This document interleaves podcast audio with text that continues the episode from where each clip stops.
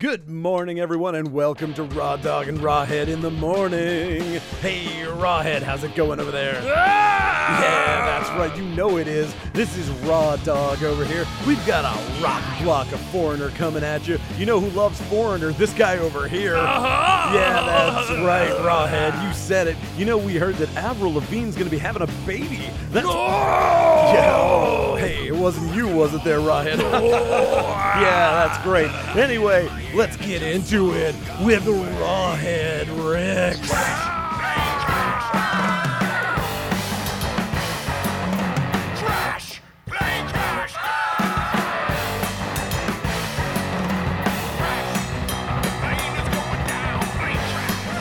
Good evening, Matt. How's it going? It is going great. So I took it from some maybe disparaging comments when you came in the store that me? Perhaps you thought that Rawhead Rex might be lacking a little bit in the cohesive film department. It's lacking a little in the good film department. It's also, I wouldn't say it's bad. It's, yeah, no, I know. I find it enjoyable. Exactly. I enjoy this movie. I watch it and I'm just like, oh, this could be so much better. And I feel like Clive Barker felt the same way, too. Like, I think he is not going to be as kind as we are being. Right. No, it's true. But it's like, I mean, I struggled with why this movie wasn't good. Because there's a lot to it. Like, there's a lot of smart stuff. And there's like, it's written very well. And it does have that Clive Barker feel to it in places. Like, you get moments of Clive Barker-ness. And there's also, you get moments of just pure stupidness. Oh. Where you're absolutely. Like, why? Why would he be doing that? Why would anybody? Absolutely. There's so much of it that's just... I go to the police to report seeing a wild 9-foot-tall beast in the woods, and then I'm just like, hey, my 4-year-old daughter, go off by herself behind that tree where I can't watch. Also, why did you go 200 yards into a fucking field behind a fence? I mean, some of that stuff is why it feels like a, I don't want to say it, like a dream. Like it has kind of a dream quality to it where you wouldn't make those decisions in real life. And a lot of this is very, just parts that don't work. Like and that. Also just the design of Rawhead Rex. Which period. Really looks good when you just look at it. There's something cool about it. It's, I think for me, the point when you lose him is his googly eyes. Googly eyes and the fact that he can't close his mouth. Obviously, like obviously the fact that gives that stupid elf effect. It's got the elf thing where it can't close its mouth. But I mean, and also it's like he's dressed like a rock star. That's another big giant complaint of mine. I think it would have been a lot cooler if he had no hair and was naked. It was more like a pumpkin head kind of look. Absolutely. Like, yeah, his stupid ass freaking shoulder pads like. It looked like a Gwar cosplay. Totally. And also, I mean, we're talking about Clive Barker here. Mm-hmm. You know, like you're making your own independent movie. Let his dick swing. Yeah. You know, like you're Clive Barker. You're going to do that. Well, after the pee part, I was kind of pissed that we didn't get a dick swing when he runs. Come on, man. He turns right from peeing and starts running at somebody. We don't get a big rawhead schlong waving back and forth. You expect that you're going to have... I deducted points for that. The cuttlefish of Cthulhu kind of feel for this, but it's not. I don't know. They also botched the mandatory nudity for these movies. Like, it should have been in that part where the guy was trying to get his horn dog on. Instead, we get this pointless victim who like loses her shirt in a dumbass way. That like, was that definitely felt like an after the fact kind of thing. Yeah. And also, I add points for this just because I like it from a filmmaking angle. Mm-hmm. I like the fact that like he cheapened out. By having the big attack scene happen in the trailers. It's like, this is where all my actors sleep. And also, this is where we're going to have the attack. That's like, that saves you some fucking money. Yep. It's like, I don't know why there are these campers all in this one field. Oh, right, because you're shooting a movie. Ah. That's why they're all there. But, yeah. Again, I have a lot of fondness for this movie. But no, I do too. It's entertaining. It is very flawed. And I hate how they defeat him at the end. I think it's so cornball. I mean, I hate the way that they do it. I hate the actual execution. That's what I mean. Yeah, I don't mind like the statue. The plot is obviously super important to literally the whole story. Yeah. Like it's literally the whole thing. He is the manifestation of male energy of destruction and whatever, and the female energy is creation, and he can't stand to be near it, and blah, blah, blah. No, if they could have just killed him off with not a cartoon light show. Exactly. Yeah. I mean, Clive Barker loves to scratch negatives. Mm-hmm. Like, he's got that, like, I mean, you remember the end of Hellraiser. Oh, yeah. It was just like, we could have gone without that. Yeah. I mean, there's so many things. It's like all of those movies in the 90s that would always end with some sort of CG thing. Yep. Where you're like this movie was great. It was fine right until yep. the 10 minutes before it ended where you just made a CG monster and nobody liked it. Oh, well. Let's go for it. Okay. Let's talk about it. All right. Starts off and it's got like real like Hammer horror energy. It's got like an intense musical score. It's got like, you know, you're out in the Irish like fields driving past, you know, old hillbillies with tractors and whatnot. It's fun. And there's some hillbillies just trying to get a big concrete... a standing stone. Phallic rock out of the ground for some reason. Do we ever find out why they're even trying to move that? Well, you could plant 6 extra potatoes in that circle, and I don't know if you know my people, but we like potatoes. Okay. So you got the inside scoop. He was like, listen, yeah. I got to get these extra 6 potatoes. Got to move this rock dick. Yeah, I mean... the idea that there's this piece of Neolithic architecture in this field, and I mean, it's a very Stephen King. It's like a European version of a Stephen King thing, where it's like I'm just dumb hillbillies being like, "I gotta knock it down. A meteor came from space, and I'm gonna poke it with a stick." Yeah, I just wish they had one line of dialogue that said why they were doing it, which they don't. You know what I mean? Absolutely, yeah. It's and also like. Just even as simple as just like, I'm sick of mowing the lawn around this thing. Like, they don't say anything like that. And even the way that they're doing it is stupid. Because at least in the book, they talk about him digging around it in a circle. Okay. It's like, okay, that's what you do. You see a pillar, dig down until it ends, and then knock it the fuck over. Don't just keep trying to pull it out of the ground. That's insane. But, you know. Yeah, he did have a pipe. He did. They were doing great. But like, so these standing stones are like, they're just things all over Europe that are assumed to be druidic, like architecture for sacrifices or whatever, built on ley lines. In this case, it was a protection from evil, obviously to hold something that wants to murder everybody. Oh, they're going to let something out that wants to murder everybody. These friggin' ding-dongs are going to do just that. But we see this like this guy who looks like the dad in a For Better or Worse or something. Like he's a cartoon dad stereotype. He's got great sweaters. He has cardigans even. Yeah, I love cardigans. Yeah. Cardigan man. I don't blame you. If I could afford a cardigan, I would totally wear one. So too bad you own a comic shop. Too bad. No cool sweater for you. No cool sweaters for me. So he lights a cigarette and he's like looking out at the world, real smarmy, and we get kind of an idea of what he's like from this one little moment of just like, "Heh, Ireland, I'm so much cooler than this. I'm cocky, smart American." Yeah, guy. Exactly. And so the local Irish hillbillies are all exhausted, and they're like. Given up for the day as the dadly guy pulls up to a church. We get inside the church and we get some really mental stained glass here. We get this, like, it looks like a metal record. Like it straight up should be a Judas Priest record. And it's got laser beam eyes. So it should be a Dio record. But it's a picture of Rawhead Rex trapped under the standing stone. And, it's a little on the nose, but it's Clive Barker and it works. Under it, it says "Mors Graducor something, whatever it is. It means death goes in fear of what it cannot be. Whatever. It's very important to the story. It is. It does turn out to be because it can't. Well, he can't be birth. Yeah, because he's death. Because he's the opposite. So it's just a yin yang. Yeah, exactly. That's really all it is. Okay, so we find our local priest. or actually the verger. I've never heard that term before, this movie. Michelle went to Catholic school, and she was like, oh, he's a verger. And I was like, what the hell is that? She was like, oh, he's just the guy that helps out around the church. And I was like, oh, I'd never heard that term either. It sounds like a like an 80s metal band. It does. That verger. Maybe that's his record album that he has on the wall. Stained glass will be a perfect cover. Guys, when we make it, this stained glass is going to be worth a fortune. Yeah, but he's singing. Track number one's called "Get the Fuck Out of My Church." Get the fuck out of my church. Honestly, I'd buy that record. By Verger. By Verger. Yep. So, and one of the things that he does, like Michelle was like, "Oh, this must be choir practice." Okay. And so he's leading choir practice because that's something that the priest wouldn't do. It's something that his helper would do.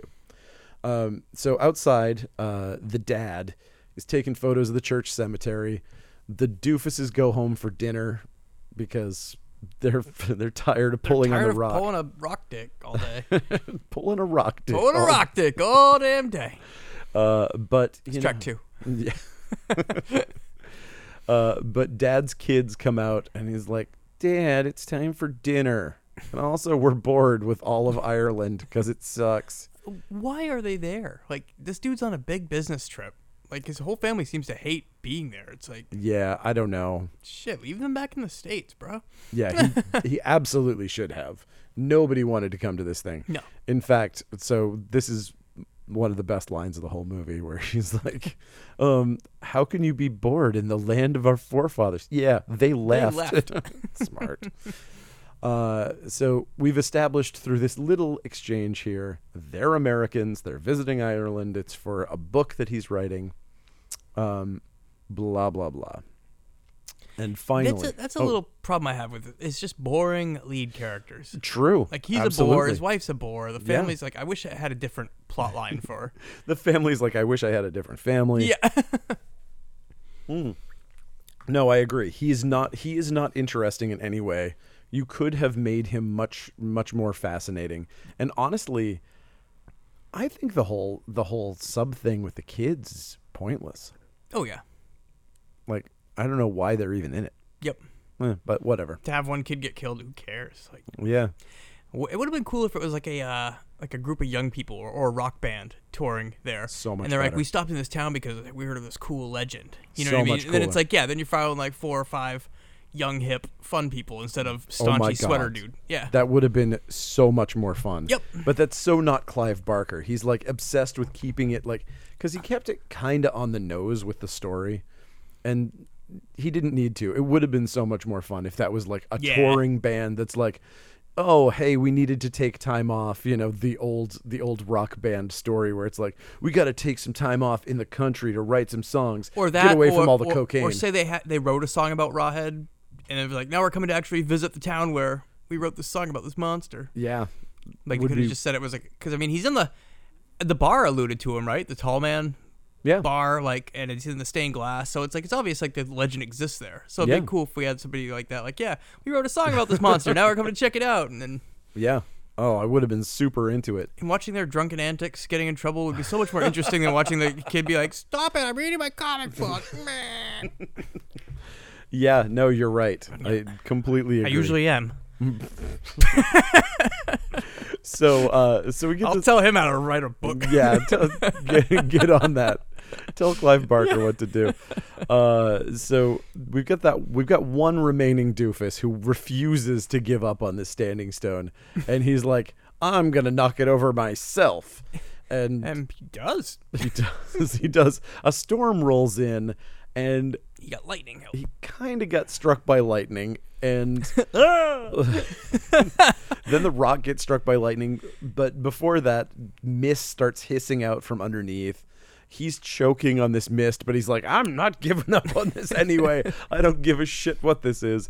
Like, the stone starts rocking back and forth and clearly is like about to crush him, and he's like, I don't give a fuck, I gotta get this thing out of the ground. It's like watching those fail videos where people remove trees and it crashes down on their head. So much like a YouTube video of someone about to lose an arm. It's awful. But and then we get some like cutting back and forth between the terrible singing in the church and the stupid doofus who's like getting electrocuted and whatever. It's pretty funny. So the girl in church gets burnt with a flower pot when this happens, because that's what she gets for rearranging flowers and newspapers during choir practice. What is going on? Why wouldn't she be singing with everybody? I don't know. That whole thing was confusing. Yeah. She got burned because she was near the eyes? Near the altar. Like the flower pot. Did she touch the altar? She was putting something on the altar, yeah. Okay. We'll find out what's in that secret altar compartment later on. So she was the first person to touch the altar. Okay, that makes sense. To touch a flower pot connected to the altar. Okay. Or a vase, I mean. And she didn't... She didn't have any kind of vision or anything. She just thought it was weird. She was like, ow. And it's very, very important. Very important. But whatever. One of the windows in the church blows out, right? Something explodes. Maybe it's just the flower pot that breaks. Yeah, I think so. I don't think the window breaks at all. And so Rawhead jumps out of the dirt triumphantly. I thought that looked awesome. It does look awesome. Mm-hmm. But again, he looks like a pro wrestler. You know, like he looks like a rock star or a pro wrestler. Yep. And it's strange because he's got a real Ultimate Warrior vibe to him, like the whole deal. And the Road Warriors, too. It's also Road Warriors. Those big spike arms. Yeah. Yeah. It's just so too much. And the freaking mohawk hair just bothers me. Like, the problem is that, like, this is the kind of thing that I would love.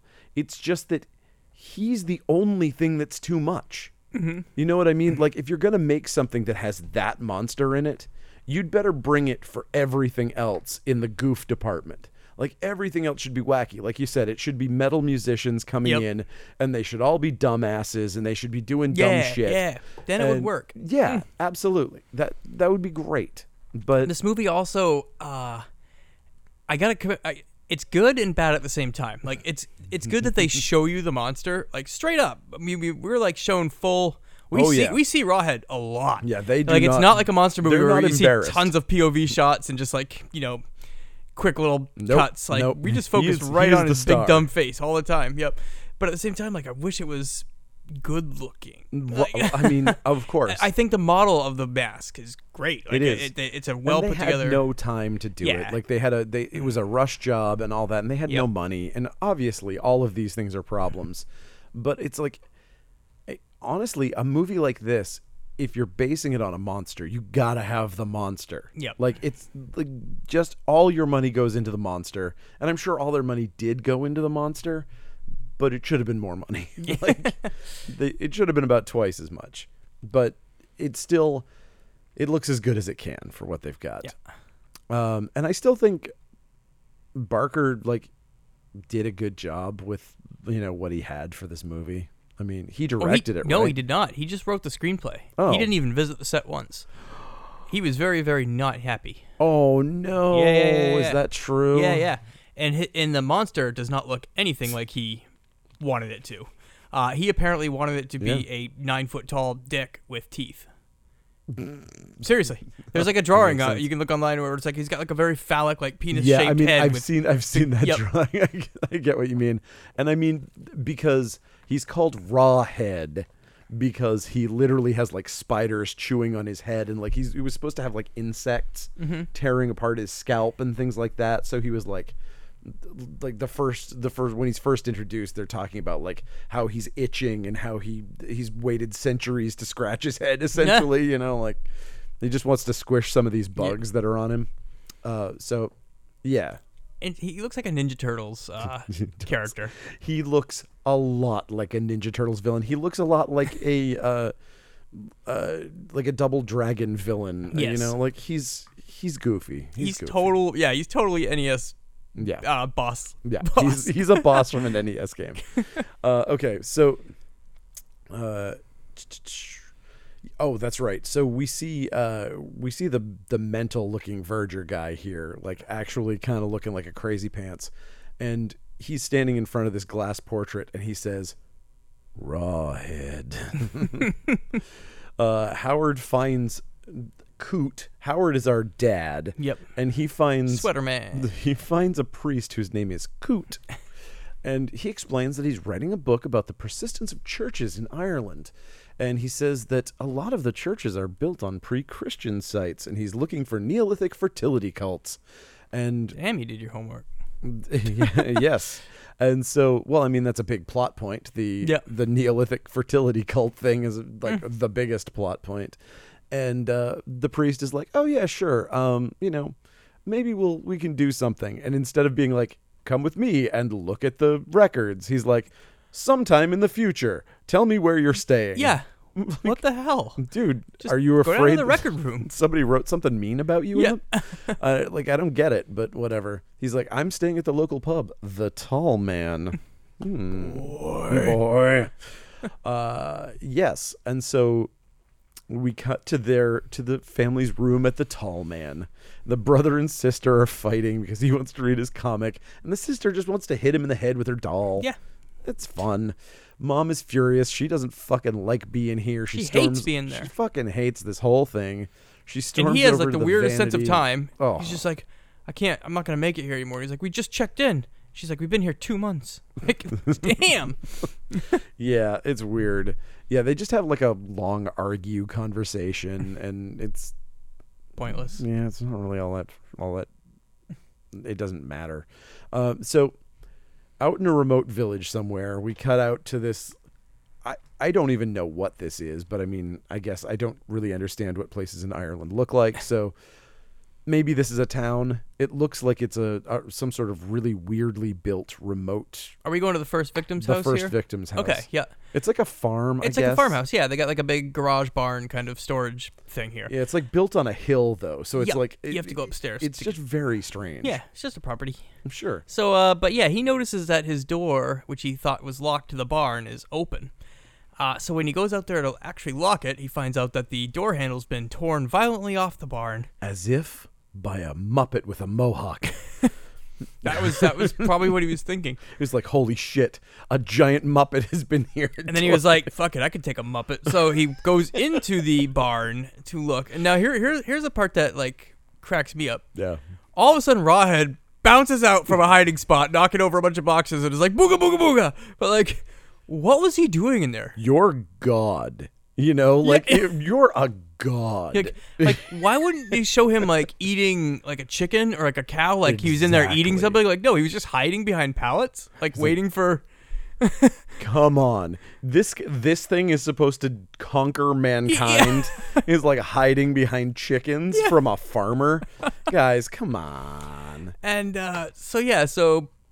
he pops out, does his booga booga. The guy's like, oh, shit. And we got this really cool Muppet. Really cool camera movement here, following him from up high. Great. As he runs down his cement steps, and Rawhead just jumps off the wall and corners him. And then we get a bunch of day lightning. And also the physical actor. Yeah, he's good. Huge kudos to the dude wearing the massive rubber suit and still able to do a bunch of impressive physical stuff. He does a lot of big jumps and like all sorts of shit that like... sometimes when he runs, he looks so hokey. I mean, what can you do? What can you do when you got that big giant apparatus on your head? Exactly. Yeah. I mean, look at how bad Batman in '89 looked whenever you saw him, and like... it looked perfect. And that was like the most expensive rubber suit money can buy. Not as perfect as... the Clooney bat. Of course not. You can't be better than the Clooney bat. No, you can't. So this is funny. So he ends up killing this guy. And that's another complaint I have with this. I wish we got more visceral killings. Like, it's almost like he kills like 90% of the people by just like shaking them and going, rah! Or like putting his dumbass non-functioning mouth on people. And ah! This is my biggest complaint about this movie. Is that you have this thing, again, we're literally told that he is a god. Mm-hmm. And he bites people on the neck and draws a tiny bit of blood to the point where some of his victims are alive for hours later. Like, he drags them through the woods still breathing. Like, he's... not being shown as a powerful force. Like, again, it's a budgetary constraint, I'm sure, but it would really be fun to watch him, like, rip arms off. It'd be awesome to watch his mouth open up big time and just swallow a head whole and, like, rip it right off the neck. You know what I mean? Like, he should be tearing people in half. Yes. There should be something... it should be nothing but a barrage of MK2 fatalities, like, left and right. Absolutely. Yeah. Again, and we don't get that. We just get him shaking people a lot, basically. If we're trying to show how he's such a... right. Little fingernails. If he's going to be a dominating presence, he should be having a hard time not tearing people in half. Mm-hmm. It should be like difficult for him to not rip arms off. He's just like, oh shit, oops, I wanted to eat that. Oh crap, the head came up. Oh, damn it. That's now where all the good meat is. Oh, shit. I'm going to Dunkin' Donuts. Fuck this. Whatever. So his wife keeps cutting meat while they're investigating, and I have no idea if this is some sort of like juxtaposition metaphor of like place in the food chain or some nonsense, or if it's just that Irish people like beef and potatoes. I think it's that, but I don't think it's important. Where it's just like, yeah, he's ripping up the husband and she's cutting up the meat. Like, I think that's the juxtaposition, probably. Yeah. Everybody's a savage. Yes, exactly. I mean, honestly, because again, it was Clive Barker, so I keep thinking that there's got to be deeper meaning in things mm-hmm. in this, and there are some things that are obvious correlations, but there are some that are just like, no, it's just nothing. So here we get to another part that is fun to watch, but so stupid. Rawhead goes after the wife now, who drops the meat bowl and like runs upstairs, and Rawhead busts into the kitchen and just starts wrecking shit in the kitchen, like stomps, crushing eggs. That's my like, favorite part. Punching a bag of flour, throwing spaghetti all over the floor. It's like, what are you doing? This is your god. Fucking hates like Italian food. Verger's all like, this is a god. Look at him. Look at what a mess he makes. Look at all these plates and dishes. Only the god of death could break a plate so thoroughly. Guys, back me up on this. Okay. If you think my plate breaking skills are good, you should see me knock over doors. You should see me break eggs.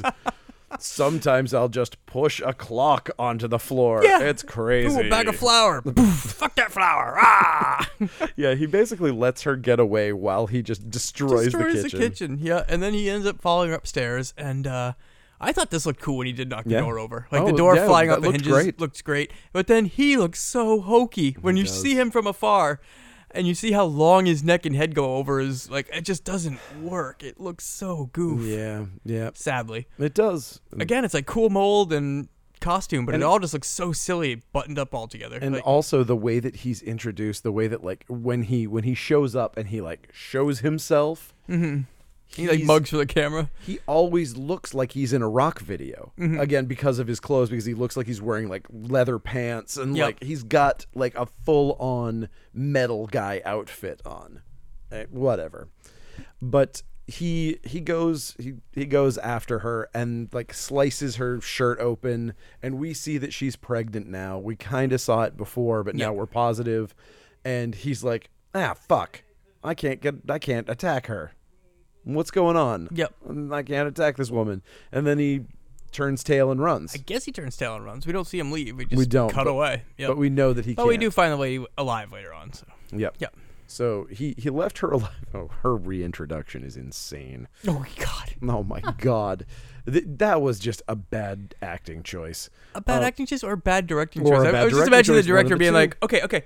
Here we go. He's in, and you're possessed. You're possessed by the Rawhead Rex, Steven. So, and action. Rah, rah. Okay, you're not possessed anymore. Now you're just scared. Oh, no. Yeah. You can't just do both in one take. She did, though. Yeah. That's a good choice. She did. That's a great choice. And then there's this scene. Okay, this doesn't make any sense to me. Remember the weird scene where they're like walking down the street and they're like, we're renewing our love for each other. Now we're going to make out in the street. Yeah. And then the weird little lady comes by and she's like, gross, quit making out in public. And then she walks past. And then the wife has she reminds me of someone. Yeah. Who? I know who, and it's extremely stupid. Apparently, it was a homage to the movie Don't Look Now with Donald Sutherland.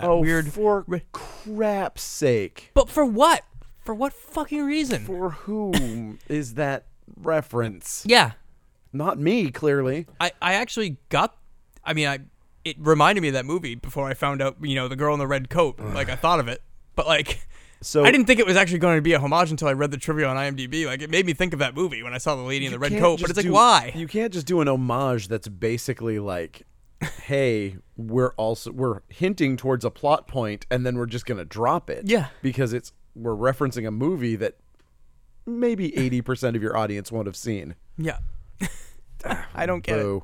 Whatever. And that whole scene was just stupid, too. Like, it was. Okay, so cool. Now I know why it was there, yep. And I'm actually... And now I still don't know why it's there. Now I'm angry. Yeah. Okay. Now I know why it's there, but I still don't know why it's there. Right. Correct. Okay, so some local dude who's, like, delivering milk or something. I don't know who this guy was. He pulls up to the farm, and he sees the broken doors and the windows and the blood in the pathway, and he's like, oh, shit, goes to investigate. We get a little bit of slow, tense hallway walking, and we see some strange electrical arcing from a broken lamp in the bedroom, which was kind of cool. And that's where the pregnant lady screams and acts completely nutty for no reason. Yeah. Okay.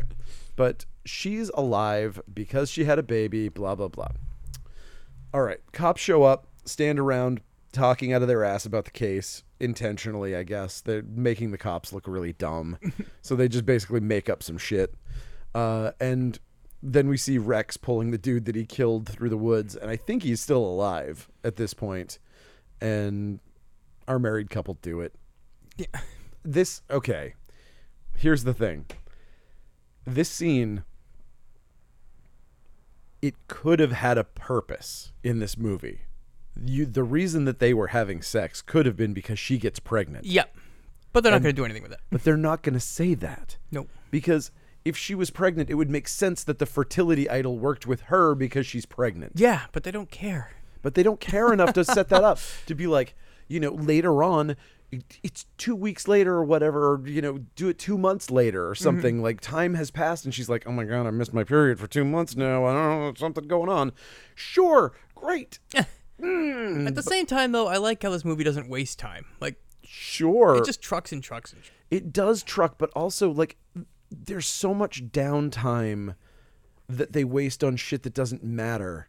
Why couldn't they waste it on things that make sense, that would make the plot jive better?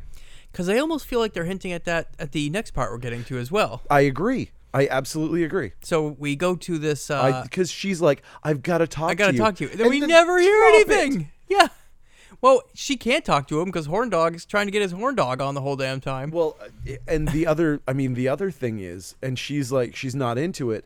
The other part of this story that is in Rawhead Rex is that menstruation does it too. Okay. And so he can't be around. Like, he tried to attack this woman who's on a horse in the book. Mm-hmm. And he's like, oh, crap, she's menstruating, so I can't get her. And, it's written a little better than that. But imagine Barker writing that. Nah. Oh, crap, she's menstruating, I can't get her. Balderdash. That sounds like Clive.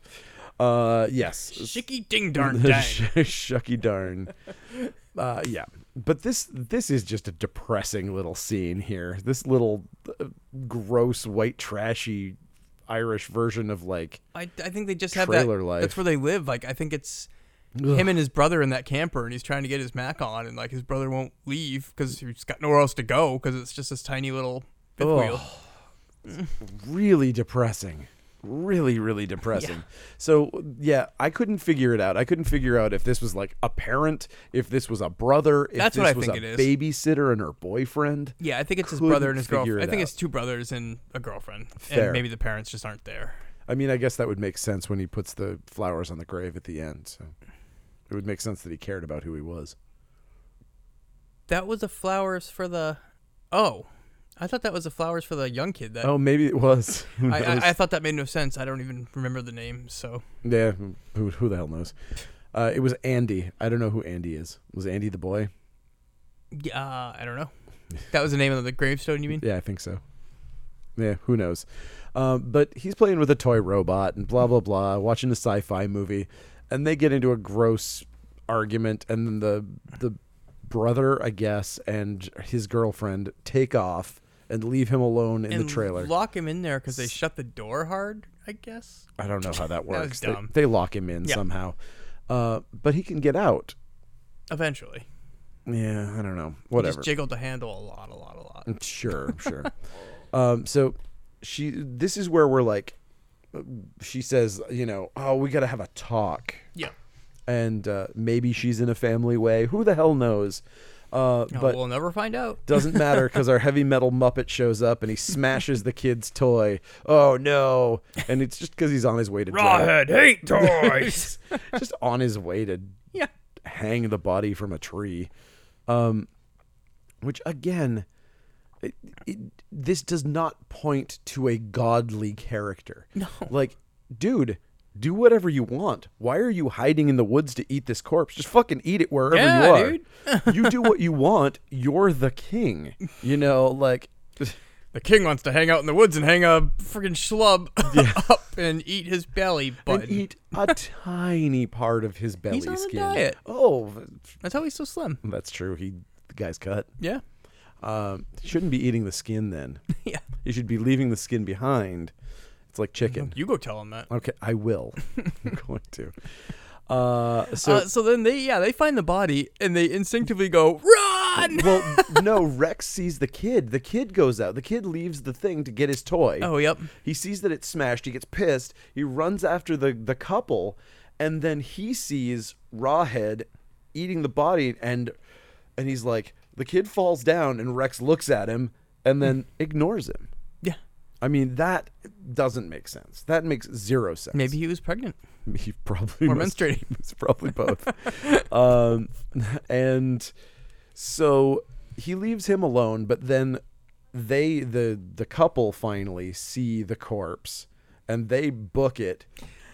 Now, this shot I thought looked really cool. Like, looking at them running forward towards the camera. The camera's kind of low. Yeah, I like that. But it could have looked so much cooler if we actually saw Rawhead chasing behind them in that same shot. Just can't do it. I mean, come on, man. It would have looked so good. It would have, but you can't. I kept waiting to see that. They were like, run. And then I'm like, oh, we're going to see Rawhead slowly come up from the bottom right behind them. Like, that would look so good. And then it never happened. So I was, I was angry. It's funny, though, because, like, a lot of times you can get away with stuff by just shooting like the top or the bottom of an actor in a suit like that, where like he could be running with just the top of the suit on, so you don't have to see how dumb it is, and he can actually get a decent pace. Mm-hmm. But they didn't choose to do that. They didn't do anything with it. They didn't. And I just love it how they find a body hanging, and it's like, run! Like, you don't know if the killer's still there. Was this body hanging there for hours? Like, no, what are you running from? Like, anything. Ah. He could have fallen. He could have been in a parachute and stuck to a tree. Body, run! But so Rawhead ends up ripping his hand off the guy. It was good. It was fun. And then the girl gets through his arm. The girl gets back to the campsite, and she doesn't even realize she's still holding his severed hand. I love that. That was a little bit of humor. It was fun. Was good. Yeah. Yep. The kid is now in shock. He comes back. Yeah, he can't talk anymore. He comes back to a trailer and is like, blah, blah, blah, you know. He will later go on to draw the best, what do they call them? Concept sketch or bug shots that people draw, witness. What do they call those damn things? Composite sketches? Composite sketches. There we go. Yeah, there you go. That's the best one of those. Yeah. That the cops take seriously. What's great about it is you're like, wow, that kid's a shitty artist. And then it's like, the dad drew one too. Oh, whoa, they look exactly the same. It's like the director's 10-year-old. Like, I need you to draw me a bunch of monster pictures. Perfect. They look great. This one's Sweetums from the Muppets, and this one's Rawhead Rex. Right. Howard's out in the woods having a smoke now. Sure. After sex, walk in the woods. Yeah. And he looks up high on a hill, the lonely goat herd. And sees the Rawhead. He sees Rawhead just standing there like a heavy metal Muppet. And he's like, oh my gosh. And then he looks again and he's gone. Because he can do that a lot in this, it seems. It's inexplicable that he couldn't follow him after killing his kid later on. Like, he just vanishes in that scene. There's so much about that that's confusing. Mm-hmm. I mean, the fact that they go out of their way to be like, look, it's taking him 3 hours to drag this corpse to where he feels like he's going to eat it. Like, he drags it through a trailer park. He drags it through a field. He drags it through, like, through a forest. Why doesn't he just blink in and out of existence? Mm-hmm. Whatever. I don't... Fuck. Who cares? Okay. So now we've got a posse forming with yokels and shotguns in the woods, which is always good. Clutch in these kind of movies. Yeah, yep. You gotta love that. They find the corpse and send somebody out to find the police, but on their way back, they find the other corpse, and somebody screams, "It's a bloody massacre!" Now Howard and his wife are putting the kids to bed, but Howard can't stop thinking about that fucking rubber gorilla suit Blackie Lawless character that was out in the woods. And so now the police head out to the doofus who was moving the stone, and it's like, oh shit, this is a killing spree. They find this corpse, and he's got a little tiny bit of blood on his neck. The god of death put a little tiny bite right on his neck. Bled out over 3 days. Yeah. It's so weird. He didn't feel like dragging that guy and eating him anywhere. Have some consistency there, Snaggletooth. Jeez. I mean, if you had a predator thing where he was collecting them, yeah, that'd be great, hanging them from trees, and then you have one scene with 14 bodies hung from trees. Perfect. Yes, that's great, but whatever. Okay, it doesn't matter. So Howard goes to the cops to report that he saw something on the hill. He's like, I saw something, and it wasn't human. And he's like, can you describe it for me? It was like 9 feet tall, and it looked like somebody shaved the Philly Phanatic and gave him rubber Dracula fangs. And they're like, oh, shit, that's terrifying. He tries to explain it, but they're like, oh, you saw cattle. It's like, what? No, I said a fucking 9 foot tall metal Muppet. It doesn't look like a cow. No, it's cows. Yeah, cows. Yeah, he had leather pants and like fucking bondage gear. Nope. That's probably a cow. Sexy porno cows out there. So he heads to the church, finds out that the records have been removed. He follows the crazy verger around follows him around while he's taking photos. And eventually smashes his camera. But luckily, it's a Polaroid, so he's got all the shots anyway. For what he needs later on. He finally translates the Latin to death goes in fear of what it can't be, blah, blah, blah. And he bumps into the verger, drops his camera, and the verger steps on it. He's like, what'd you do that for? And the verger was like, get the fuck out of here. He really needs to work on his people skills. Yeah. And in a real surprise turnaround, our fucking dadly dude grabs him by the cuffs and slams him into the organ. Don't fuck with the cardigan kid. Yeah. Apparently cardigan guy's on a short fuse because he's like, I don't give a shit if you're a fucking priest. I'm going to beat the crap out of you right here in a church. Which... He pretty well does. And so he's like, okay, cool, I'm going to leave. And the guy is like totally acting like a maniac here. He's got the red eyes and he's like, like real. Was this where he does the Rawhead speech? They call him Rawhead? Or is that a little later? That's way later. Oh, okay. Now the family's finally like, all right, we're going to leave. We'll go to Dublin. I've seen enough crazy people and giant monsters and whatever. You know what? It's time to go to the city. And Mom sees something in a field. And this was awesome. Yeah. I loved this thing. I loved this scarecrow. I wish they showed Rawhead for real at first, though.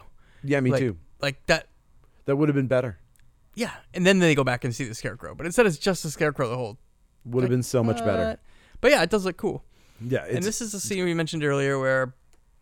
The girl says she has to pee. So they pull over on the side of the road, and the dad just tells the girl to run way out there in the field and go behind a bush. She's four. There are bushes everywhere. And Mom is like, she's got to grow up sometime. There's a big rock fence that she goes through. Like, why just pee behind the fence there? Why are you sending this girl way out there? You know why they have fences, right? Yeah. Out here? Because they're keeping animals there. Do you want to just, like... have her in there if there's like a fucking bull in that wearing bondage clothes with a mohawk? Oh my god. That's what all the cows look like in Ireland. Maybe they do. I've never been. Explains it. Now I get it. Now I get why there's a confusion. That would be a funny gag if they did do that. Okay. Just one walks by all decked out like that. He's so Naked Gun. So, yeah, but this kid is intently reading the Secret Wars comic. I understand, because it's a really great issue of Secret Wars. This is really important because it's the one with the Beyonder when he's first introduced. Now, let me tell you. Sorry. That's where Spidey got his black suit. Totally. He's about to get his black suit. We're introducing the new Spider-Woman here in this issue. God, let me just tell you, it's great. Whatever. She goes over to pee, and she screams. Oh, shit. It's a fake-out scare because she saw a dead rabbit back there. And so instead of what a sane family would do, which is one member of the family runs out, the other one stays with the other child, they both run to the child. They seem to have field. No sense of big... Yeah, no, they're idiots. They're idiots. And when he starts blaming the cop later on for the death, like, I'm just like, dude, you sent your 4-year-old to run off into the woods. Yeah. I have no sympathy for you, bro. No. I mean, you know what? I really thought after they defeated Rawhead at the end, that little kid was going to come back. No. And I was kind of impressed that they didn't. I was impressed too. Yeah. I thought that was going to be that one thing where it's like, yeah, he killed everybody except this one kid. He's kind of been hiding in secret in his troll cave. Yeah. Then you'd pop out at the end, a little hurt, but fine. I'm glad that didn't happen. I especially appreciate how they handled his death too, how they handled the kid's death, because it starts out and you're like, oh, God, this is like a, you know, like your average PG-13 movie, because he's like grabbing for the kid's leg and he's got his big goofy face out there. And it's like, oh, the kid's like kicking him and pushing him off. And you're like, okay, whatever. We're going to, oh, my God, a bloody shoe. Yeah. It's he actually got him. Oh, yep, he got him. And so the dad runs over there when he sees Rawhead attacking the kid, but like he just vanishes. Yeah. Everybody, the kid, the dead kid, Rawhead, everybody. They just vanish except for his shoe. I'm like, wait, what? Yeah. You're in like a pretty open area here. Like you were just seeing him 10 feet away. Like how did he escape? These are the issues that plague this movie. This movie, for sure. They are things where, especially because he suffers from having infinite power and finite power, depending on what scene we're in, where he basically takes a hostage at one point because he doesn't, and then has his minions sabotage some cars so he doesn't get shot. And it's like, but you're also impervious to bullet wounds. You have been shot, and it didn't do anything. Some guy fired a hunting rifle at you 3 times, and you were like, huh, dude with a hunting rifle. Guess I'll kill him. And now you're, like, afraid of them because you're taking a hostage. Why are you running? Why are you running? Why not just run at them and kill them all? Slaughter that family. Yeah. Kill everybody. No. He's... Poof. What is he afraid? Is he afraid that dad can take him in a fist fight? He does have a cardigan. To be fair, that guy does have a cardigan. So, weird. So, whatever. It's the only thing that explains the happenstance of them pulling over right where Rawhead Rex was, is the fact that he can kind of bamf into places and just sort of show up where he needs to be. Okay. So, yeah, otherwise, it's too much happenstance if he can't teleport. Yeah. Ugh, which I just hate. And if you want to watch a big doofy monster that does teleport, Grimm is a fantastic movie. It is. From 96, I believe. You should probably do that one, too. I'd love to do Grimm. Yeah. But, yeah, I wish he couldn't teleport. I wish he was rooted in the real world. Or at least explain what he does. Is he a spirit, or is he a thing, or is he a god? He's a god. He is God. He is God. I love that guy. Okay. Imagine if that was what Jesus on the cross statue always looked like. It looked just the same, but it had his big doofy mouth open. A fun statue. With a really nice mohawk or whatever. Yeah. Pretty cool. Trying to appeal to the punk demographic, the Catholic Church expands. So back at the police station, Howard is not laying on the floor in fetal position, inconsolable, like literally any human being in the world would be in that situation. Instead, he's being straight up flippant, sarcastic with the cops. Oh, really? Oh, you tried so hard. Oh, you're doing such a great job. He's doing this shit that you're like, dude, you want these guys' help, right? You just watched your kid get eaten. Where is your like any emotion? Your only emotion is like petulance. Mm-hmm. Ugh. Yeah, that weirded me out. But then Howard's like, well, since you guys aren't doing a very good job murdering this monster, I'll murder him myself. And so he takes off and leaves his crying wife and child to go fist fight a fucking teleporting demon from hell. Sounds good to me. Yep, sure, why not? He goes back to the church, because I guess that's where he assumes he's going to find the answers. And now the eyes of stained glass Rex are like straight up glowing. The now possessed asshole verger guy comes up behind him, and this is where he tells him the story of Rex. He's like, they buried him alive, and also he's like, he's the devil or God, and and then he says something that doesn't relate to anything, which really annoyed me. What's that? He was like, and now you have nothing to fight with. What? Huh. Did I have something to fight with before? Yeah. What? That doesn't make any sense. Wait, if I swung my kid at him, could I kill him with that little boy? Like, what the fuck are you talking about? Is it because the wife might be pregnant and he left her back at the police station? Like, yeah. Ooh, but he doesn't know that. He doesn't. So it doesn't make any sense. I think even he's if you try nuts. To justify it. Yeah, he is. I think he's just nuts and saying stuff. And they call him Rawhead. Rawhead! That's probably my favorite. That is the best. That is the best line in... Oh, just the whole thing is sweet. So Coot the priest shows up and finds out that the church was put... Or he mentions to the dad that the church was put together like a jigsaw puzzle after a big fire. And he's like, so he's now looking through the Polaroids, and he's like, hey, wait, this stained glass was put together wrong. Turns out that this little fertility idol over here should have been on this piece of stained glass. Now I know it all. And so the Coot is like, that's paganism. And then is compelled to put his hand on the altar the second he leaves and gets burned. Yeah. I guess he pulls it away before he can go bonkers or something. Don't know what the deal is. We got the locals in the trailer park now. Oh, my God. This is great. This is a great scene. So he's like old grandpas telling stories about that one time we found the body of that guy that Rawhead Rex murdered in the woods. And he's like, and that's when I smelled it. It was a coppery smell. And blah, blah, blah, blah. And he's like right about to get to the climax of his story about finding the body. And then Rawhead Rex flips his fucking trailer over. Which looked so cornball with him outside, like...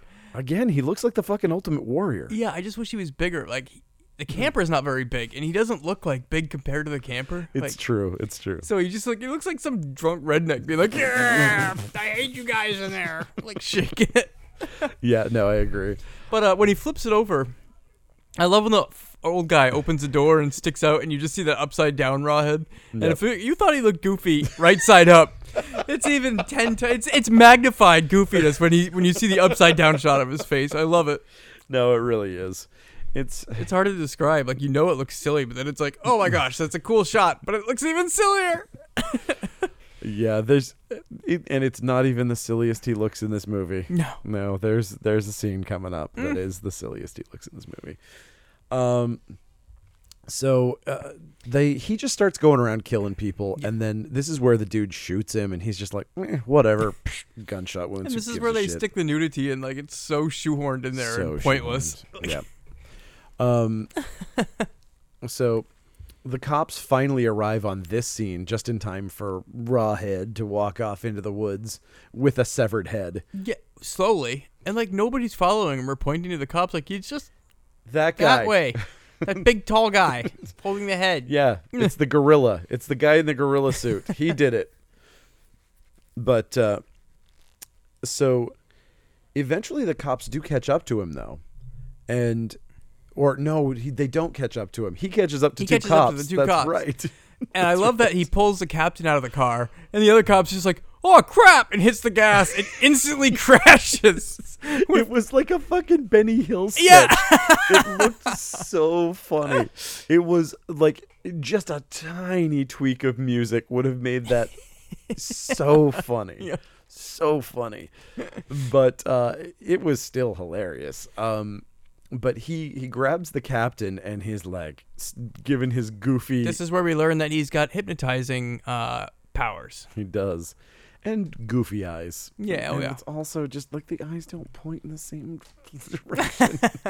It's like that one scene where you have to establish that he's hypnotizing him. It's like, guys, correct those fucking eyes. He looks doofy. Stop it. Like uncanny valley shit going on with his eyeballs that are, yeah, it's not okay. But whatever.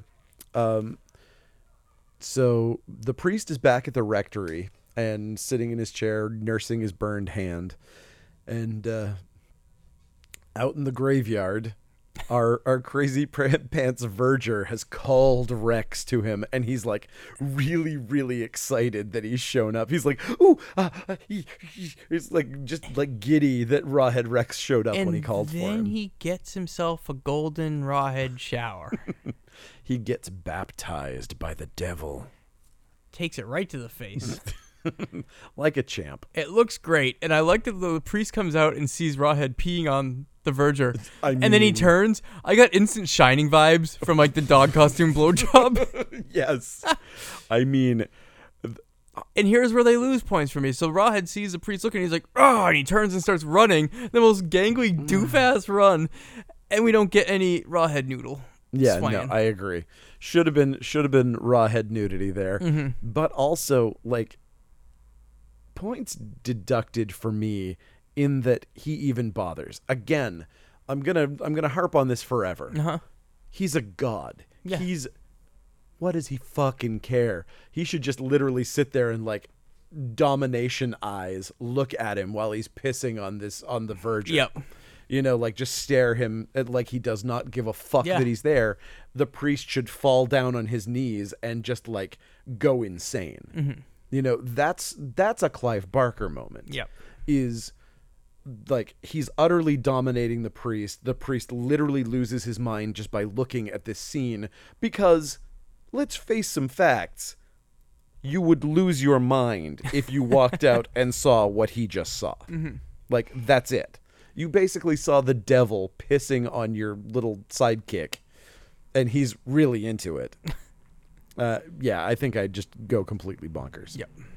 But he's now been baptized into Satan's fun club or whatever. And he's Rawhead's toady. He is. Now he's a toady. All right. But unfortunately, Rawhead does follow him. Like, he really cares what happens to this priest.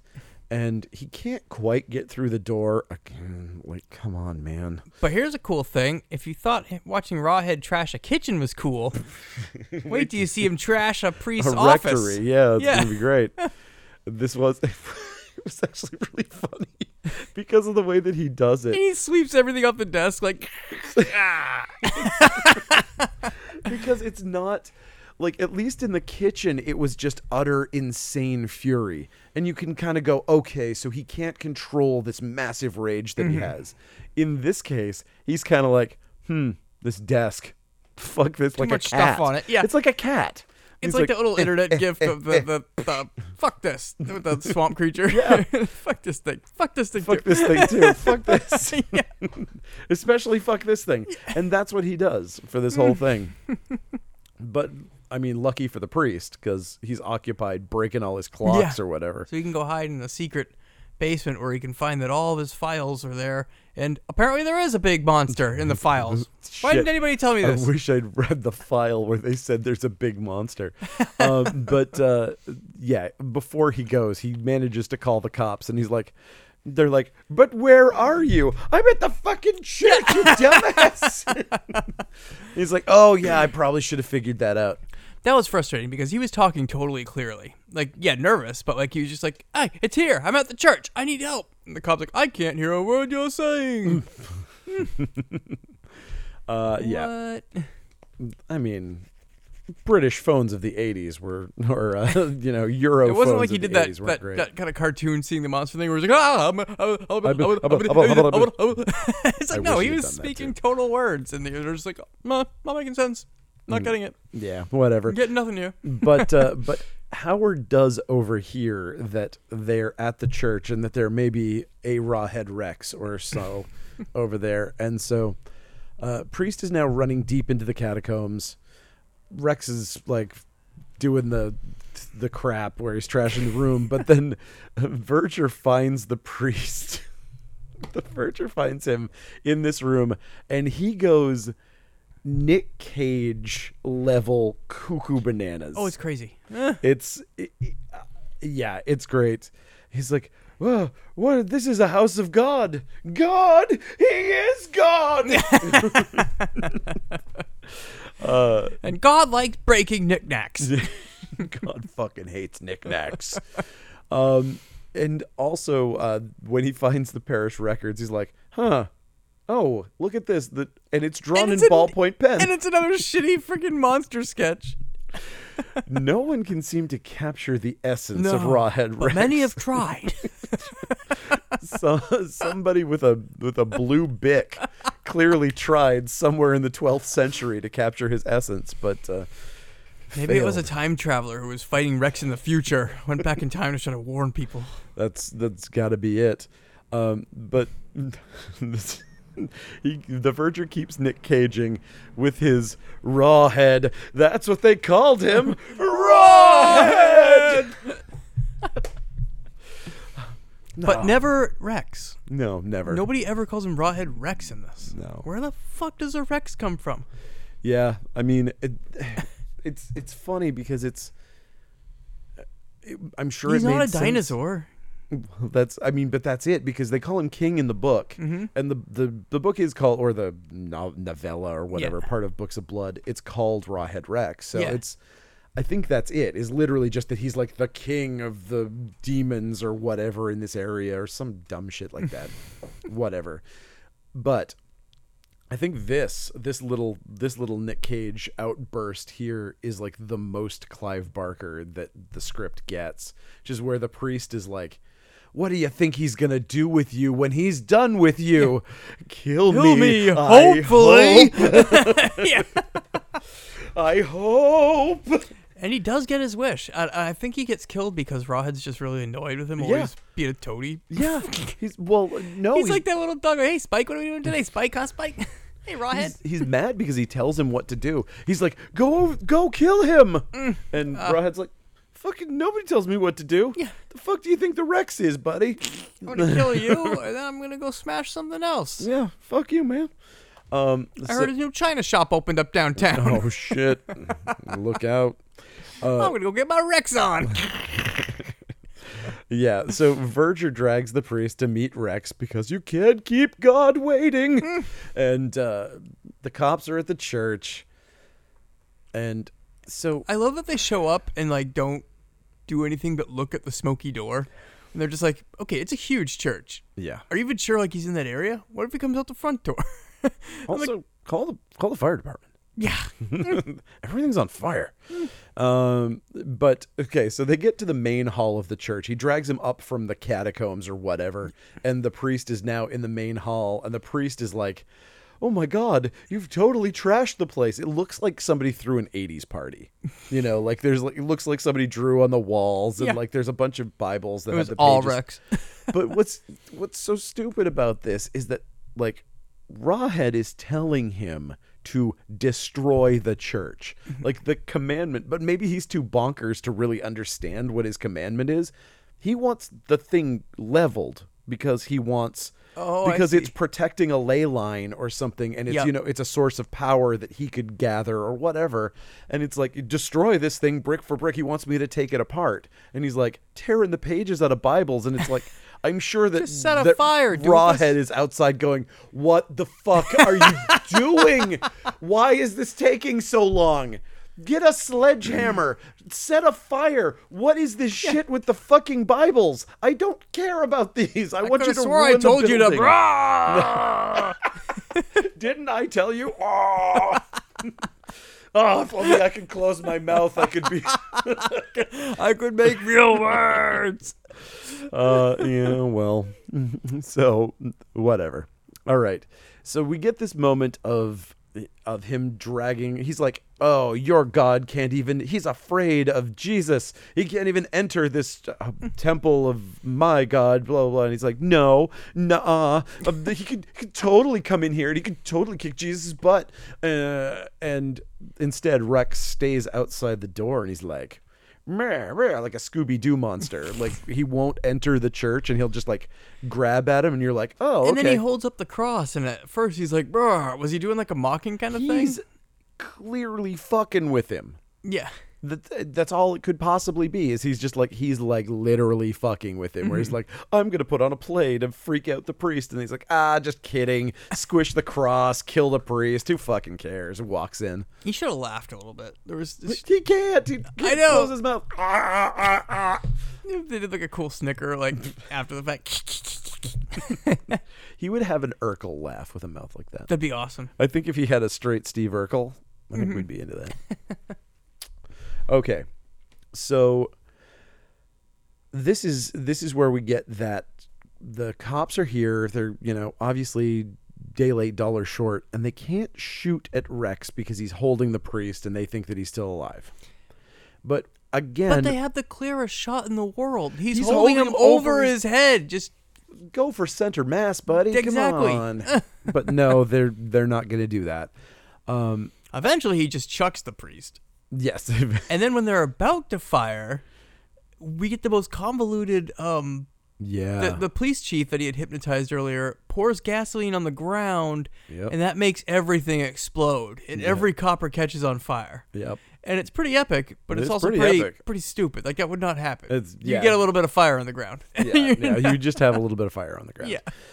Mythbusters would not be pleased with this scene. But you know, whatever. People are on fire. It's cool. So while that's all going down, the priest tells... Oh, and also we get a great Omen moment here, where the converted cop is like, I did it all for you! Oh, yeah. I did it for you! And he walks into the fire and sets himself on fire and then kneels in front of Rex, like, completely on fire. And Rawhead's like, yeah, this is pretty cool. He's like, I'd put you out, but I used all my pee on the priest. The verger. He's like, you know what? I'm cool to burn to death. That's cool. That's all right. I'll just burn. That's better. So they run over to the priest who Rawhead threw, and he tells him that there's something in the altar that he is afraid of. Yep. And so Doug runs into the church, and he can't open the altar at first because it burns him. Why does the thing in the altar burn everybody? And then once he finally does get it open, like, he can pick up the thing in there just fine without getting burnt. But, like, the box of the altar burns him. So whatever's going on there, it's like, it's as if there's some sort of spell to keep people out of the altar. And I don't know why. I mean, I guess it's to, like, as soon as Rawhead was born, essentially, the altar starts burning people. And so the box that it's in is trying to keep people from taking the idol out. Gotcha. But it's not doing a great job, because you can literally take a candlestick, clearly, and push the top up, and it's like, it doesn't have any transitive property where it's like, it doesn't send magic through the candlestick. So it's like, again, I'm sure they had some reasoning for it, like you were saying, like, but it just... You could have kicked it with a boot and it would have opened? Yeah. Come on, man. It just seems like, ignore that altogether and just have the dude open it. Yeah, I don't get it. Like, I get the idea that it would burn the verger because he's evil. Yep. Like, if it didn't burn the dad. But it's burning the person that's going to use it to help. And it's burning, like, don't get it. Don't get it. Okay. So it's a fertility statue. Yep. That's what Rawhead's afraid of. Baby making. Yep. Oh, but first we have a great tussle with the verger here, where he tries to stop him from getting into... Oh, yep. And eventually it resolves itself with him burning his face with a burning Bible, which is pretty fun. I don't know, man. That was a pretty good scene. That was. I like that. Okay, so now Howard's got the fertility idol, and he's like, aha, I figured it out, and I'm going to go kick this monster's ass because I'm Howard. By holding a statue over my head. I hope this works. I love his lack of confidence. Yeah. I would have a lack of confidence, too, if I was I'm going to hold this doofy statue over my head and hope that magic happens. It's so real. That's a big hope. It's so real the way that he does not have any confidence in this plan whatsoever. He's like, okay, anytime now, I'm ready. Do your thing. Do the thing. Come on. Kill the monster. Monster murder. And it's like, no, I'm not going to do that. And he keeps walking closer to Rawhead Rex, and Rawhead's just like, fuck, dude, what is that thing? I don't give a crap about you. And eventually just bats him into a tombstone and knocks the thing out of his hand. Yep. So he's like, oh, this sucks. And then luckily his wife shows up. Where the hell's the girl? Man. Even they just didn't care about the kids after a while. Yeah, I mean, she's probably fending for herself in a cop car somewhere. On fire.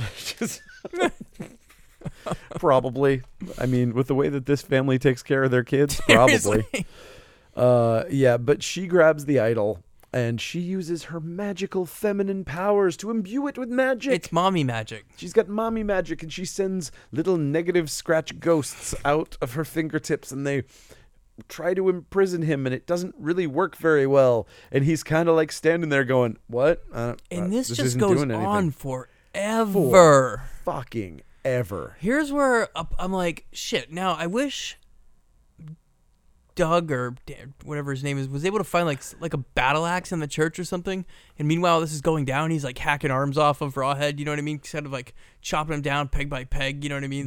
Something to happen during the light show. I agree. But nothing happens during the light show. And it's almost just the light show. But they almost did it. They almost had that happen. Yeah, and at the very end, he hits him with an axe or something. Why was he? Yeah. He should be chopping limbs off left and right. No, I agree. Rawhead's losing power by every limb lost, and then eventually beheads him with the axe, some kind of bold finish. But there isn't. There's just a damn light show, and then Rawhead falls underground, and also dead. Okay, so the thing that Rawhead is afraid of is her feminine powers, and her life-giving ability as a woman, but he's also he doesn't really do anything until that magic angel thing comes. Which really looked cool. It did, but I don't know what it is. Yeah. Who is that person? Is there, some sort of angelic component to this? She's a battle angel. She's what put him down in the first place. Sure. Good enough. But she does come out, and eventually he starts shrinking, and he's, kind of aging, and his hair falls out, and he's, dying, clearly, and then finally, Howard shows up with something, and he smacks him and breaks the I guess tomb he's laying on? Yeah, I guess he's laying on a tomb, and apparently there's a big hole underneath. Yeah. And he just falls 20 feet down into the earth. A bunch of stone falls on him, and the idol falls with him. And they're like, I guess that's fine. Let's go home. The only thing that can defeat him is down in this hole with him? Yeah. Cool, but it's not imbued with the magic that it needs to defeat him. So, cool. By the way, where's our daughter? I don't know. I think I might have sent her back to the U.S. I don't know. I was like, get a plane ticket to wherever you feel like, honey. Yeah, we'll pick you up there. Yeah, that's great. Okay, so now he's defeated, and then we get our stinger at the end. Which, again, is this a kid that was mute from earlier? Yes. Okay. And I guess maybe he's putting flowers on his brother's grave. That's what we're doing. I think that was his brother's grave. Oh, okay. I mean, I never knew what his brother's name was, so who the hell cares? So, and then it's not even a clever stinger. No. It's just Rawhead's back. Hello. I would have even taken his hand coming out of the gravesite. Anything. I would have taken that over this. It was just he was sitting down off frame and kind of sat up and was like, hey, how's it going? Yeah. And, how'd he come back anyway? He was defeated. Right. They don't even give any kind of explanation for, No, you can't just undo the entire point of your movie. They need something else to, show something that fell in that hole with him that negated the power or something like that. Exactly. There should have been something. Ooh, peekaboo, I'm back. Well, I mean, like the little kid. If it was like the idol is like laying on him and it's keeping him from moving. Yeah, what if that kid picked that up and he was like, "Whoa, this looks neat." Right, like I'm going to replace my toy robot with this thing. The kid comes over and he's like, "I want to have something to put on my brother's grave." Yep. And so he finds that and he's like, he walks over to his grave and puts it there. And we see him with the idol. He's like, "Oh, there we go. That's a thing that my brother would like." Yep. And then Rawhead's like, "Fuck, I'm up." Because, yeah, my brother liked making babies. I'll put this on here. You know what? He did. You know, that's the only thing I know about him. Mm-hmm. So he's a horn dog. He's a horn dog. So that's it. Again, a whole lot of promise, a whole lot of missed opportunities. Yep. And also, I mean, I don't want to insult Ireland this way, but it's also a bleak ass fucking landscape. Like the whole thing was done, you know, it's outdoor. All the outdoor scenes are bleak and like, it's just stormy and kind of like overcast the whole time. Oh, that's Ireland. Right. Exactly. But it gave it this, I don't know. It didn't feel like it was an ominous grayness. No, you know what I mean? It's just a drab. It was just drab. Drabness. Exactly. Yep. It just made the whole movie feel very pale. Mm-hmm. And it just wasn't very exciting. I mean, even the time of year that they chose to shoot it in, it just, I don't know. Yeah, it did have promise. I do enjoy the movie. It's a fun watch. Yeah, and he's a goofy-ass monster. He's a goofy-ass monster, but it only goes so far. Eventually, after a while, you're just like, okay, I've seen this monster enough. I need the monster to do something else, but it doesn't. It just goes, and shakes people. And again, I've said it earlier in this episode, but like I wish we got more gore effects. It'd be great if we just saw him laying waste everybody. Yeah, absolutely. Kind of like Batman in Arkham Asylum when he's just like whipping ass on like 10 thugs at once. Like if we got that same kind of action, but Rawhead ripping limbs off left and right, like in a cool combo movement, I think that would look so neat. Again, obviously budget and time. I mean, but that's still the issue that I had. I think that is the biggest issue aside from the goofy eyes and the goofy costume. He doesn't seem unstoppable. He just doesn't seem dorky. Unstoppable. Yeah, he seems very stoppable, honestly. Yeah. Like especially that scene at the church when he's like, "Oh, I locked the door," and it's like it takes him like 5 minutes to get through the door. You're like, "Oh, well, shit, if that thing had been made out of metal, he would have been stoppable." Yeah. You know, like it's not very godly of him to be like, you know, unable to open a fucking door. And it would have been cool if we actually saw him teleport too, because obviously he must be able to do that. Yeah. Yeah. I don't like teleporting. You know what I mean? Mm-hmm. I don't like monsters that just show up and there's no explanation for how they got there. Yep. Unless they were actually showing the teleporting, and then it's like, oh, that's how he did that. Sure, perfect. I guess. Yep. I guess I get that, but like, I would have preferred if he had some sort of tangible ability. You know, even turns into a fucking wolf, or you know, like that'd be cool. A Dracula kind of thing, where he, you know, or I love Draculas. Again, even showing that he's part of the land, and so it's like he travels through the ground or something, where you kind of get, or like he punches the ground and then his fist comes out like of the ground like 10 feet away from him. Oh boy, I do love that. Yeah, was that Marvel versus Capcom? Yeah, something like that. It's definitely in some fighting game. Yeah, that was a good one. But that would be neat. Yeah, there's a lot of things that could have happened to this to make it. Yeah, a lot to Betor, and Clive Barker really wanted to remake it. Oh, really? He wanted to direct it, and he wanted to make his own version of it, which I would have loved. Yeah. Because he clearly, with Hellraiser, knew what the fuck he was doing. Yep. And I think with this, I think if he'd given it a Hellraiser treatment, I think this could have been scary and creepy and... Yep, and I also think you could have given it a Pumpkinhead 2 treatment and made a fun sequel, too, with this. Like, I mean, he obviously pops back up at the end. Why doesn't the sequel have the metal band that we talked about earlier? Exactly. You know what I mean? And then make that like a really fun, rollicking. Because it's got name recognition. You know what I mean? Yeah. Like horror fans know the movie Rawhead Rex, even if they've never seen it, because they know that it's a Clive Barker movie. Yep. They're like, and it gets a little bit of rubbed off love just from the fact that Hellraiser is one of the best horror movies of all time. Mm-hmm. You know, it like people are like, well, sure but I mean, he made Hellraiser, so. You know, Midnight Meat Train can't be that bad, right? I thought that was cool. I actually liked Midnight Meat Train. This director also did another Clive Barker story movie called Transmutations, which I have not seen, but I've heard also not very good. It is good. More than not very good. It is worse than Rawhead Rex, by far. It is definitely worse than this. I bet him and Barker don't meet up for coffee very often. I have a feeling that he's not a huge fan of this director. Yeah. Jeez. I wonder how he happened to do two of his things. I don't know. Muck them both up so much. It's weird. I mean, you get guys who just specialize in doing one writer's thing. You've got Mick Garris. Mick Garris doing nothing but Stephen King movies. I mean, which is weird because his own stuff is so cool. I was so cheesy. I met Mick Garris once at my work. And he was super nice. Are you fucking kidding me? I am not. He was here, I want to say maybe 2007. It was forever ago for Bag of Bones miniseries they were shooting here. Oh. And I had no idea Mick Garris was coming. So I get to work and it's we got to shoot an interview with Mick Garris today. I'm just fuck, I want to bring in my critters too. Oh my God. I could bring in so much shit to sign and I just had no idea that he was showing up. That was a bummer. Oh, that's crazy. But he was super nice. Yeah. Oh, and speaking of him, I know this is completely, irrelevant to what we're talking about now, but a really fun time. Jonah Ray has a podcast that he's been doing.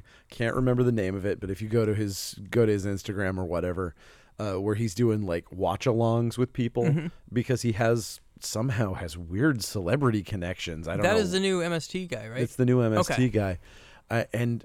Somehow he knows all these people, but he does a watch along for Critters 2 with Mick Garris. Oh, cool. And it's awesome. There are some amazing stories, especially about Eddie Deezen. The Eddie Deezen stuff is gold. I'm all about the D's. There is a story in there that made me laugh out loud, and I don't want to botch it, but I have to get it in there. It's literally, it was something basically they'd set up this fucking effect, and it was all ready to go, and he's talking about how Eddie Deezen is exactly who you think he is, and he was okay, and we have this thing, and he's okay, don't press the button until the thing goes off. Do you not want me to press this button? And he presses the button and the fucking effect goes off and it ruins a day's worth of work. Oh. You mean this button? That's exactly how the movie The Party starts with Peter Sellers. It's so genius. Blowing up the whole set. Yeah. Blowing up the whole fort for the movie they're shooting. I loved that. But yeah, you should definitely check that out. Oh yeah. And also somehow he does he watches Bill and Ted with Alex Winter. Oh, neat. I was whoa, dude, where do you get all this juice? I don't understand, but good on you. Fuck, maybe just call these people up and ask if they want to watch a movie with you. Also, maybe that. Especially during quarantine, it might have been a lot easier to get a hold of some of these people. Not working a whole lot. It's my buddy Marcus of the Rude Horror Podcast. Yeah. How do you keep getting these crazy-ass guests? I ask him, yeah. It's damn. He's got a great episode with Joe Castro recently with a lot of cool stories about Herschel Gordon Lewis and super Castro's cool movies. Yeah, it was a great episode. All right. Is there anything else? Nope. No. Really? Yeah, really. That's how I talk. That's good. I don't think I have anything else either. You can follow us at Funbox Monster Podcast. You can buy things from coastcitycomics.com, which I would definitely appreciate. You can buy a Funbox Monster Podcast t-shirt. Including that. And we would really appreciate it if you rate and review us. It definitely helps us out getting into the algorithm, of which we are not even a whisper in the algorithm of iTunes. So we would appreciate that. Yeah, change that, people. I'm going to go write my own review for this. Yeah, say it's the best thing. It's so good. I love it. We were also named the best podcast in Maine. Yes. By me. By you. Good enough. We did get a really nice write-up in the Press Herald. Yeah. That was nice. Pretty cool. Yep, and you can check out I'm a Matt Awkward VHS Fiend on Instagram, and I also help run a Facebook group called the Video Vagrants, which is a lot of fun, and you can also get a Video Vagrants t-shirt at coastcitycomics.com. You can. Oh, and also, you know what? Because I forget this literally every podcast. Thank you to Covered in Bees for our theme music, and you can check out Covered in Bees at Bandcamp. That is my band, and we do the opening and closing themes for this and every other podcast that I have, because it's fun stuff. It's free to me. Yeah. Because we're not with ASCAP, and also, which is probably also why Troma likes us so much.